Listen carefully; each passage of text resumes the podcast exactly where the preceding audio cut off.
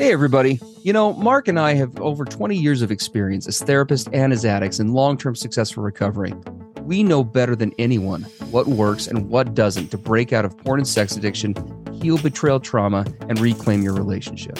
And we've poured all of our personal and professional recovery and healing experience into a first of its kind program for addicts, spouses, and couples. We call it Dare to Connect. At least four times every week, we engage with you in real time, in the trenches, giving you the knowledge and the tools to take back your life and relationship. Whatever else you've done on your journey for healing and recovery, you've never done anything like this. You know, Mark and I, we've made all the mistakes, so you don't have to. Don't reinvent the wheel. We all know tomorrow never comes.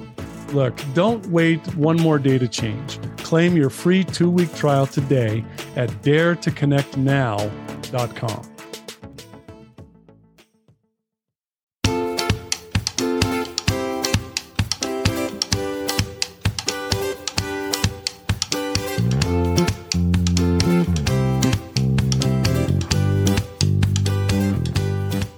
Hey, everybody.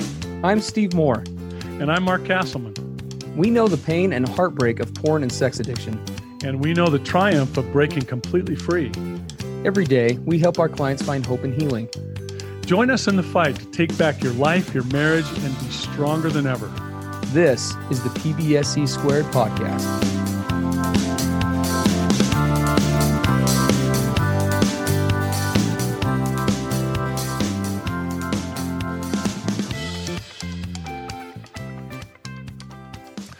Hey, everybody, Mark and Steve on the PBSC podcast. This is episode 192. And this is, we haven't talked about uh, something like this for quite a long time, I think. Mm. And you'll see by the question on the episode title Should I marry my porn addicted fiance or move on? That's not a scary title at all. No, that's not a scary title at all. very, you can tell it's going to be a very gentle, very chill episode today. Oh yes, yes. well, this this actually came in from a PBSC listener, and we're going to read what she sent us, and then we're going to jump in and see uh, if we can address this.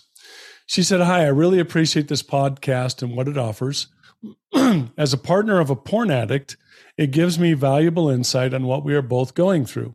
I've been with my boyfriend for six years.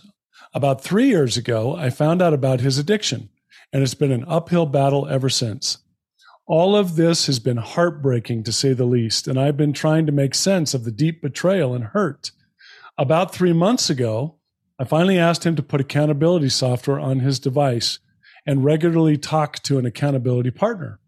He also has content and website restrictions on his phone. Since then, there have been three to four times I've found that he has looked up pornography on his device or worked a way around the accountability software. Mm. Despite this, I see real progress from him. He was almost he was almost three and a half weeks sober just recently. I believe it happens much less often, and I genuinely believe he is trying. However, I am defeated because he has told me he slipped up again. I have given him so much grace and understanding despite my deep hurt and pain, and I'm becoming increasingly more frustrated and heartbroken every time this happens. Being with someone for six years, I've been ready to get serious and start a life with him. But every time this happens, I feel like we're taking more and more steps backward. How do we end this toxic cycle, reclaim our relationship, and finally move forward? Or do I need to be more realistic and end this relationship as he is too deep in his addiction? Thank you for any insight. Mm. Well, first of all, I think we just want to applaud uh, this partner for for writing in, and we appreciate you listening to the podcast, and we're glad that you found it helpful. So, thank you for the kind words. Um, you know, uh, I told Mark when we were going through potential submissions, you know, for to, to select from for the podcast this week, and when we were going through this one, the very first thing that I told him as we were getting into production today before we started was, "This is like me and Brittany." mm, yeah, this is the Steve and Brittany story, and so I wanted to kind of kick today off with just a quick iteration of that. Some of you have made have heard this, but I I can really my heart really goes out to this spouse. I mean, it's like talking to a a mirror from ten years ago, honestly. Um, the real quick recap of of my story, beginning with my marriage. I had a history with addiction prior to that, but after I got married, I you know I was open with my wife about my struggles um, it, with with pornography. We had no idea, my wife and I, to be fair, what we were dealing with fully, but she was aware of what was going on, and and like many like many, I had bought into the to the the fallacy that you know getting married and being able to have real sex was going to solve my problem, and of course that didn't happen. And as we went through uh, the process of my addiction, kind of began rearing its head more and more. Um, we got my Brittany and I got into a very toxic pattern, and it sounds eerily similar to what is going on here. Uh, at the beginning, I was very highly motivated to really work on this and change. I didn't want to hurt my wife. I didn't want to be bringing this issue into our marriage that had plagued me for so long. I really wanted to change and, and become different. However, the reality is, looking back, and I'm able to admit this now, as time went on, uh, Brittany was incredibly supportive with with me in my addiction. When I would have slips or relapses, she was my biggest cheerleader. She was my biggest champion. She was always the one who was willing to to be there for me and try to love me through it and help in any way that she could. But I became I, I had two things going on for me. One, my wife's love uh, in that way because of the way she was loving me, and it was coming from a healthy, loving place for her. I unfortunately was taking advantage of that and was using that as as enablement. And when when things would become difficult for us, uh, we fell into a very what I would call a reactive recovery pattern, which is very similar to what we're hearing here. Um, I would make serious efforts when I could tell that Brittany was becoming especially hurt or wounded by my actions and addiction. I that's when I would get serious for a week or a month, maybe two. I'd take some sort of token effort. There were a couple of times where I went to see a therapist, like one time, you know, or tried different things um, and and even though those efforts, there was a degree of sincerity behind them. I, the reality was is that like many who struggle with addiction, and I I suspect that's part of what's going on here. Even though there was a part of me that wanted to change, I wasn't yet ready to give up everything that I needed to give up and sacrifice what needed to be sacrificed to really change. I was comfortable for where I was, and I didn't want to face all of the issues behind addiction. Uh, I was scared, I was ambivalent, and I was cowardly. Um, and and as I as I look back on that, this kind of pattern continued to a point that kind of started to reach a critical mass, which is where I kind of perceive this partner may be at. One day I, I remember where all this culminated was I was I was at work. I remember right where I was at the at the place of work I was at that at that point. I was so deep in my addiction and so deep in the hypocrisy of it that I was actually a therapist helping other addicts. I was running an addiction recovery program for chemical addiction. I'd gotten done just meeting with a client about some stuff. We'd had a really good session. And five minutes after they walked out the door, I pulled up pornography on my office computer and, and, and masturbated. That's how deep into this I was. I mean, I was really living a double life. And I called my wife on my lunch break because that was our agreement. I was going to be honest and open with her. And that was me doing kind of the bare minimum. And I expected Brittany to do the usual, I call it the waltz that we usually did at this point. I would get honest express remorse like a lost puppy dog, hold my eyes in shame. Brittany would then step in, be my cheerleader, say, Thank you so much. I appreciate you. Thank you for telling me we've got this. We can beat this. I know we can do it. I know you can do it. And I would go on and then I'd probably relapse again fairly, fairly soon. and that was kind of the pattern we'd done for years and years and years. And that on that particular day, uh, Brittany broke the waltz. She broke the dance that we'd done for years. And after I told her what had happened, rather than playing her usual role, uh, she she deviated in a really scary way. She she got really emotional and she started to cry, and she told me essentially what this spouse is vocalizing in this letter. Steve, I'm not telling you that I need to leave today, and I'm not telling you that I need to leave tomorrow, but I am telling you that I can't continue to do this.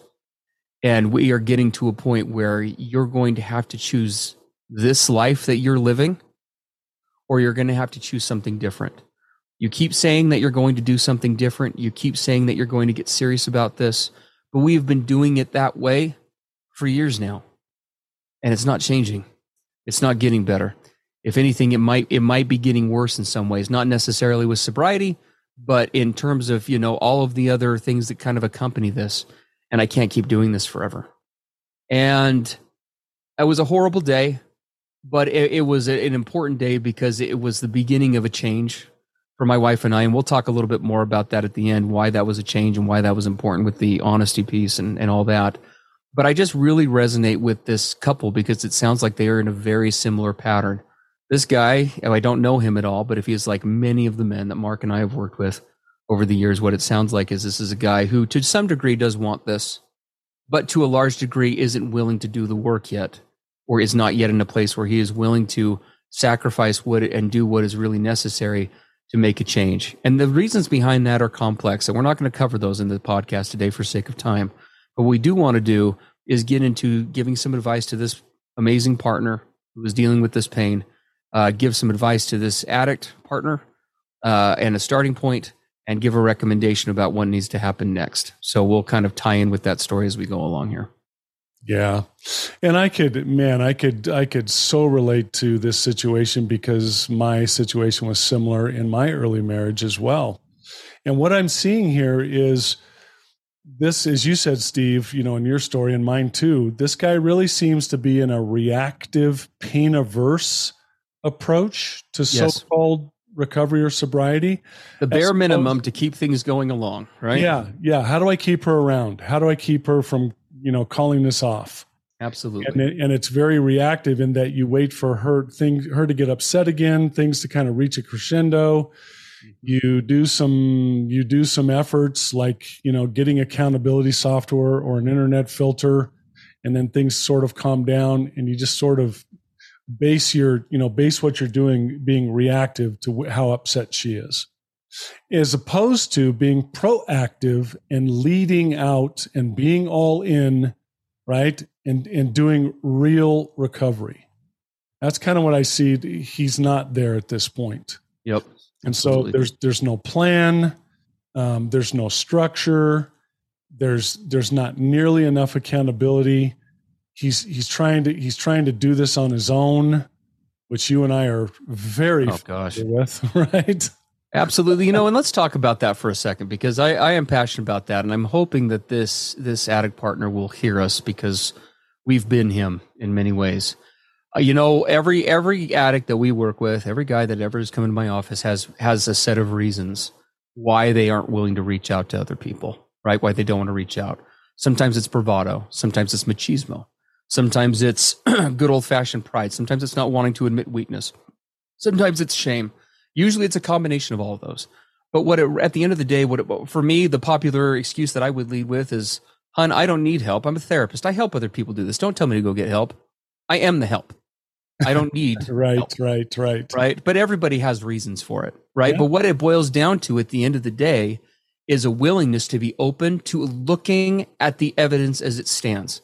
And what we are looking at here, just like my wife lovingly pointed out to me, I want to lovingly speak to this partner right now and say, you have a minimum of three years of evidence to look at. Can you really say that this is getting better? Can you really say that you're doing everything that you could be doing?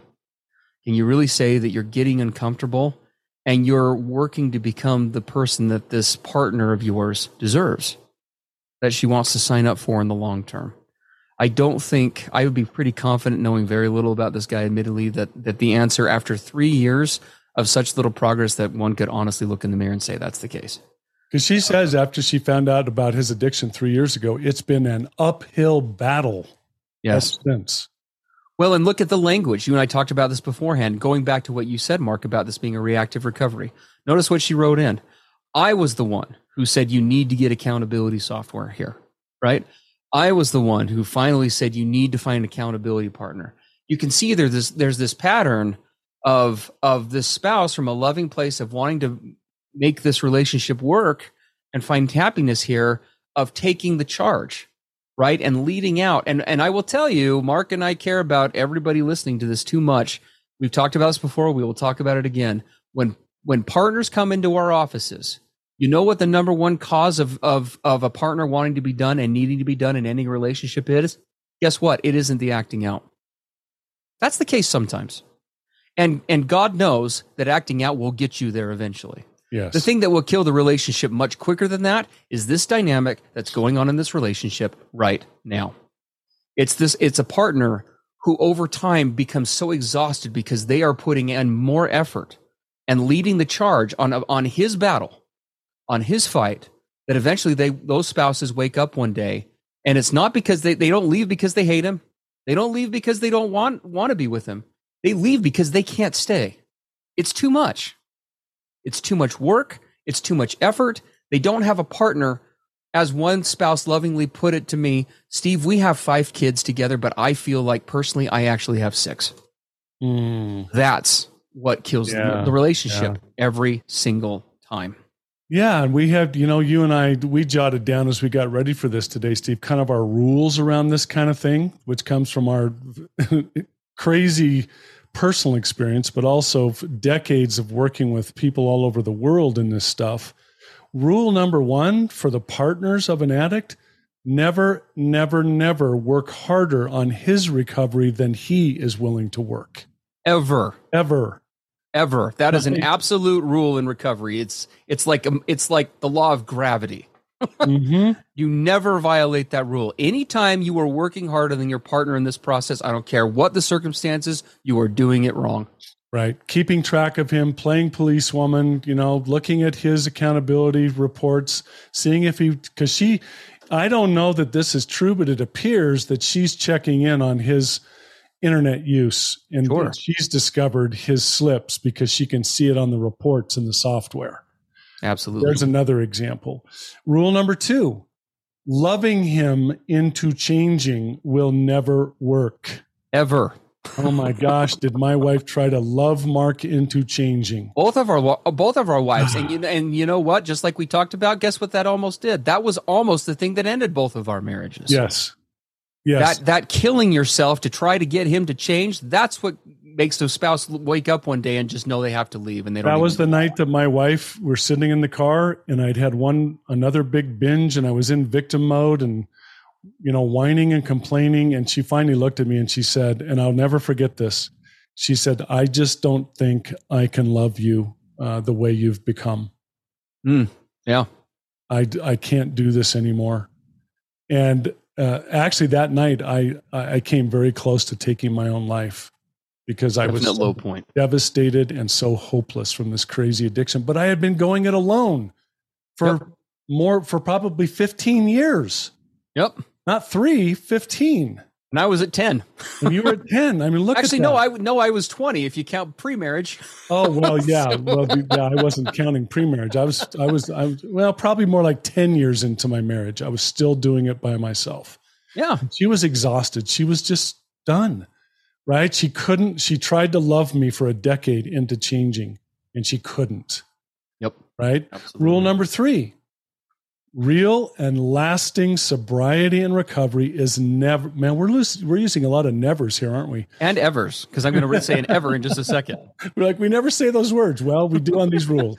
Yep. Real, real and lasting sobriety and recovery is never passive. Ever. Internet filters and accountability software do not a recovery program make. No, they don't. They're a, they're a nice little helpful, quite frankly, pretty small piece of the puzzle. Recovery is about internal change, not about external fences and forces and, and whatever, right? Yes. And so, yeah, it's recovery cannot be passive. It never works.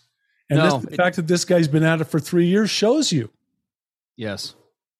Absolutely. Well, and that kind of takes us to the last statement that we would say, and, and we're just saying this because we we love you. We just if th- we're going to give give this addict partner the message that both of us wish we'd gotten earlier, and that somebody had been direct with both of us enough to to to have saved us and our spouses some unnecessary heartbreak.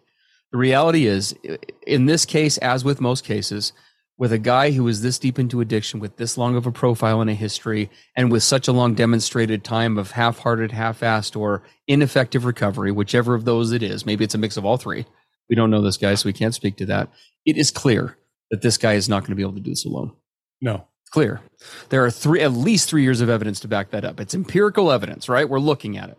As my wife told me, here we are. You, you've been doing this for three years on your terms. Your terms suck Yeah. right? That's what Steve had to come to the realization. Remember my excuse? I'm a therapist. I got this. Guess what? I was at the time, I was pretty damn good at helping other people get better. You know how good I was at my own recovery? I sucked at it. sucked. Right. My plan worked really well for other people, but trying to apply it through my own line of thinking, my own justifications, my own thinking errors was garbage. Yeah. I needed outside help. And Well, this guy and- does too. and and and it's really man if if this guy's listening or other addicts we know that this you know this is like a butt kicking and we're not trying to come down on you we're really No, not at all. we want every guy struggling with pornography and sexual addiction to really open your mind and heart to hear us we are trying desperately right now as we're talking to all of you to save you from a ton of grief and pain and frustration and disappointment and failure. We are. What we're saying is please, please, please don't do it the way we did. Do, do not go this alone any longer. Please don't extend this crazy, painful journey out longer than it needs to be. Please reach out for help. Please go from me to we. Yes. Right? Don't do it like we did. It was hell for Mark us and- and our spouses. Absolutely. I mean, Mark and I, we, you know, years ago when we first started our Dare to Connect program for addict spouses and couples, we, uh, or it was in its, in its early stages, we came up with a number of marketing campaigns. And I'm going to share one with you now because it was true then and it's true now. To everyone who is considering getting help, but you're on the fence for some reason, don't reinvent the wheel. The Dare to Connect program, for example, Mark and I both have full practices with long, long waiting lists. Our Dare to Connect program that's been going for two years now has ha, provides the opportunity of, to work with two therapists live, both live and through on-demand content for 25 hours a month for the cost of a couple of therapy sessions. It provides everything from accountability to a community where you can get better, to a place where you can ask questions and get answers, to to a place where you can have access to two guys who have already invented that wheel. We re, we've already done that. Don't make the mistake that we did. That's why we created that program in the first place. Yeah. Is because there's no need for you all to have to reinvent that. Mark and I, we say often one of our claims to fame, whatever that fame may look like, big or small, is that I, I, I'm the first to tell you I'm a certified sex addiction therapist. I'm a certified partner trauma therapist. I'm a certified multiple addictions therapist. I've got lots of letters behind my name. You want to know why people come to see me? It's not because of any of those things. Just like I don't think it's that's the reason why they come to see Mark is because of the letters behind his name. They come to see us because we're experts in this, but we're not experts because of all of our training. You know why we're experts? Because we did it all the crappy ways first. It's true. We did it all the wrong ways. It's like true. we we literally followed we we created the plan of how to do this wrong and almost end your marriage. That should be the title of our next book. Yeah. How to almost end your marriage. Yeah. I, And, and I actually did it. The, the plan to bring yourself where you're sitting in your garage with a gun on your at your head, ready to pull the trigger. I mean that's really what you could title it. And we are we really are begging and pleading with you, please. We have created a program for you. If you are in a place where you are kind of in this pro in this process, but kind of not. If you find yourself like this this addict, we are pleading with you, please don't fence it anymore. There was not a program like Dare to Connect around when Mark and I went through this. Frankly, there's no other program we're aware of that's like it. For the amount of content that we provide, for the price that we offer it at, we created this program. Yes, do we want to make a living on it? Absolutely. Yes, do we do we want to provide for our families? Absolutely. You know why Mark and I do this? Trust me. Being a therapist, anyone who will tell you it is you, if you do it for the paycheck, you are in the wrong line of work. Um, that is not why you do it. We do this because we're passionate about it. We do this because we don't want to see people suffer that same way. If if you are in a place where you've been fence sitting, please stop. Grab a two week free trial at daretoconnectnow.com. Come join us. Come figure out how you can level this up. We're growing by leaps and bounds. This last month was the fastest growing month we've had so far. We anticipate that to continue. Please come join us, level things up. And again, you can find info at that at daretoconnectnow.com. But as we're talking about that, it's not just about finding a program like Dare to Connect. This is about this guy being. I, we Mark and I can connect with where this guy is at, and we really do applaud you for this. This partner mentions in her letter that he's made a lot of progress, and we honor that. Yeah, absolutely. We know how we know how hard it is to make that limited progress on your own. The problem is not you. As we tell a lot of the guys that we work with in in in this pro in this program in Dare to Connect, this is not always about trying harder. It might just be about trying smarter.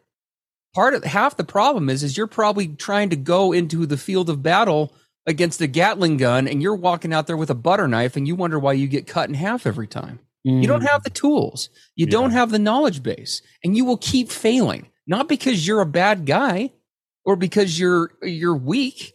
It may just because you don't have the, what you need to be able to combat this. So whatever it is, whether it's dare to connect, whether it's whatever it is, we would implore you don't let your relationship and not just your partner, yourself, you deserve better than yeah. to be sitting in that place of suffering day after day, week after week. Mark and I have been there. You are better than that. Yeah. You deserve more. Yeah, I love I love all that. And I wanted to say something really quick to this couple. I will tell you that when my wife and I got married, I drug my porn and sex addiction into the marriage. Mm, and yeah. I did unlike Steve, I did not tell her. I kept it secret. And here's what I thought. This marriage will solve my problem. It'll cure me. Mm, right? I had yep. been addicted since I was 13 years old. And now I'm in my 20s getting married and I thought, yeah, this will this will do the trick. I mm. promise to to you it does not. Nope. Right? It's it's not in the best interest of either of you to enter into a long a lifelong uh, relationship commitment until and unless he can he can show long-term evidence of sobriety and real change right? I would say i here's what i tell my people who are thinking about getting married and, and there's addiction involved.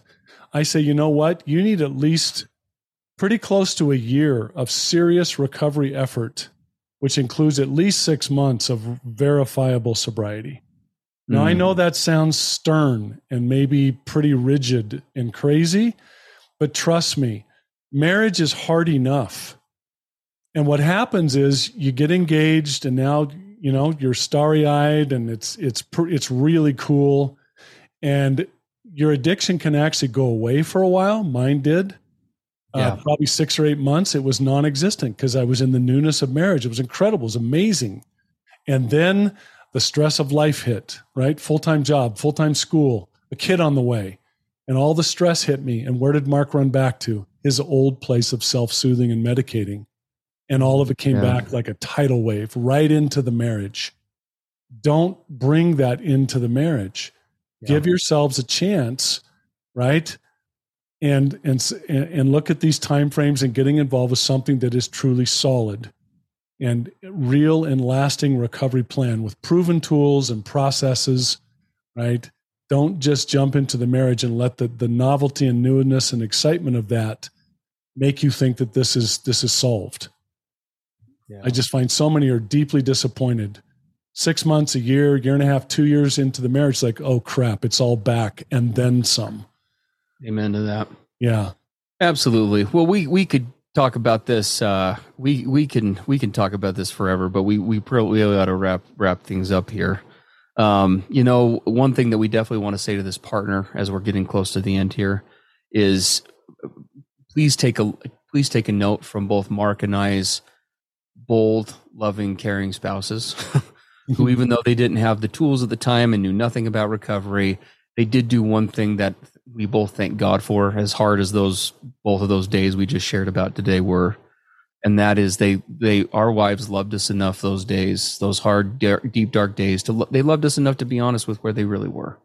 Yes, and even though that was painful to hear, um, both of our spouses, in their case, from a place of desperation, had gotten to a point where they needed us to know just how bad things really were and and I and again, even though that was so hard for for me to hear that from Brittany, my denial, my minimizing, my justification, just like Mark had convinced me that I was 300 feet from the edge of a cliff.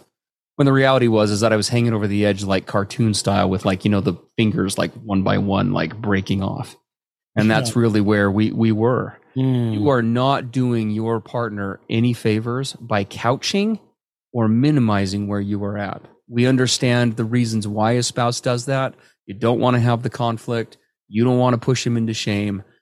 We'll, we, we can't say much about this for sake of time, but the truth is never the wrong option in this case. Yeah. He, if he's going to make a choice about whether to, to really be empowered to make a choice of whether to be with you or not, because there's a lot at stake for both of you here, then he needs to know how dire the situation really is if he doesn't already. Yeah. So please love him enough to tell him what he needs to hear, not what he wants to hear. Yeah. Oh, yeah. Um, all right, everybody, man. We man, this has been an intense episode, hasn't it? Yeah, has everybody go watch some some a few episodes of Care Bears after this? Yeah, be good. we really do love and appreciate all you guys. We we appreciate you being here and and for your patronage each week. We continue to just grow and grow, and we love getting your submissions. We love getting your feedback. Thank you for letting us know how the podcast impacts you. It really that that that is reward enough for us when we just hear how this is changing and impacting each of you. We we really appreciate that, and it's good to hear that there are people out there engaged in the same fight that we're fighting every day. Uh, again, if you would, if you'd like to enlist Mark and I in this fight, two long battle hardened warriors who have done it all the wrong ways and now are pretty damn good, if I may say so myself, at doing it the right way. Please come check us out at dare to connect, dare to connect now.com. Grab your free two week trial. And if you would like to have something addressed on the podcast, admittedly briefly, um, we would love to get your submissions at pbscpodcast.com. There's a contact form right down at the bottom. You can go ahead and click on that and uh, send us a submission. We'd love to hear from you. Awesome. All right, everybody. Hey, thanks for spending time with us. And we'll look forward to picking things back up in our next episode. Have a great week, guys. Bye bye. Everything expressed on the PBSC podcast are the opinions of the hosts and the participants and is for informational and educational purposes only. This podcast should not be considered mental health therapy or as a substitute thereof. It is strongly recommended that you seek out the clinical guidance of an individual qualified mental health professional. If you're experiencing thoughts of suicide, self harm, or a desire to harm others, please dial 911 or go to your nearest emergency room.